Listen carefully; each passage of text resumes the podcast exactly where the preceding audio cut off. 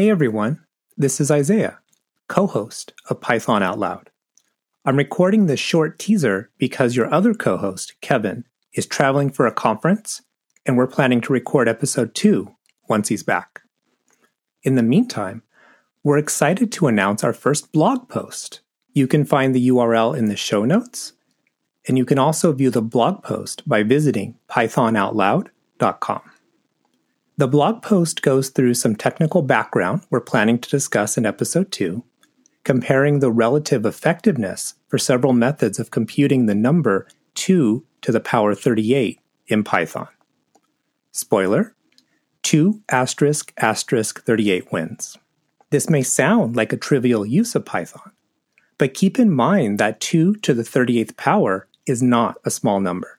It would take a lot of patience to multiply 2 times itself 38 times on paper, and even typing 2 times 2 times 2 and so on 38 times on a calculator would be error prone. And if you're not using a super fancy calculator, you'll also have to deal with integer overflow. 2 to the 38th is a 12 digit number, and most calculators I've seen can't handle more than 10 digits. So either 2 to the 38th will produce an error, or you'll get an approximation as a floating point number. So if you're solving a problem that requires all 12 digits, like problem 0 in the Python challenge we'll be discussing in episode 2, you won't be much closer to a full solution. You may even run into similar difficulties if you try computing 2 to the 38th using a programming language. My first language in college was C, and I remember needing to pound include limits.h and check the constant int underscore max to determine the largest number representable with an integer variable. On older systems, that number might be around 2 to the 31, which is about 130 times smaller than 2 to the 38th. As a workaround, we could use a version of an integer variable with a wider range of possible values, appropriately enough called a long int, which uses twice as much memory but could represent numbers as big as around 2 to the 63. Good thing we're not trying to compute 2 to the 138th.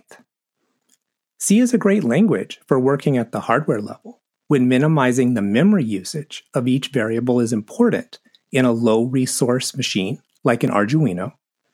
But keeping track of memory usage is also a bit of a distraction. So you can imagine, I'm sure, how big a breath of fresh air Python is in comparison. Instead of counting bytes, we can just define generic placeholders and solve a problem with minimal mental overhead.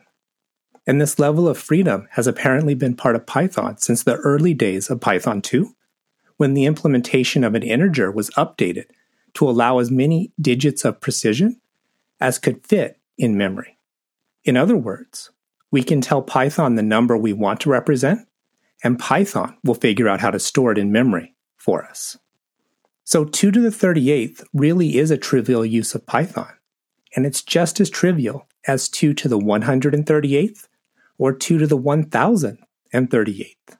But as explained in our blog post, there's actually quite a bit of magic that makes it possible to do math on Python's implementation of long integers, as opposed to C, where the arithmetic can be performed much faster and more directly by a computer CPU. As with all engineering problems, there's a trade off between convenience and efficiency. As Scotty says in the movie Star Trek V, the right tool for the right job. So that was a lot of me talking about why Python is my favorite language. All of it a roundabout teaser for episode two. So now we'd like to hear from you. Kevin and I are creating Python Out Loud to share our journeys from learner to developer. And we hope you enjoy listening as much as we enjoy creating each episode. If so, please consider supporting the show in one of three ways. First, you can leave us a review in iTunes or wherever you get your podcasts. As you may know, reviews are essential for new podcasts to get established and to be ranked for easy discoverability by new listeners. Second, if you're not comfortable leaving us a five-star review, please visit pythonoutloud.com slash contact and fill out our anonymous contact page to let us know why and what we could do to make the show more useful for you. You're also invited to tweet at us as at Python Out Loud on Twitter or to email us at pythonoutloud at gmail.com to let us know what you think of this episode's less polished monologue format. If we get enough positive feedback, we'll consider releasing similar episodes more often. And finally, if having episodes more often or supporting documents like transcripts would make the show more useful, please consider going to pythonoutloud.com slash donate and helping us cover our production costs through Patreon. Every hour that we don't spend editing audio is an hour we could instead be spending recording new content. Thanks for being a dedicated listener. And for more, please visit our website at pythonoutloud.com.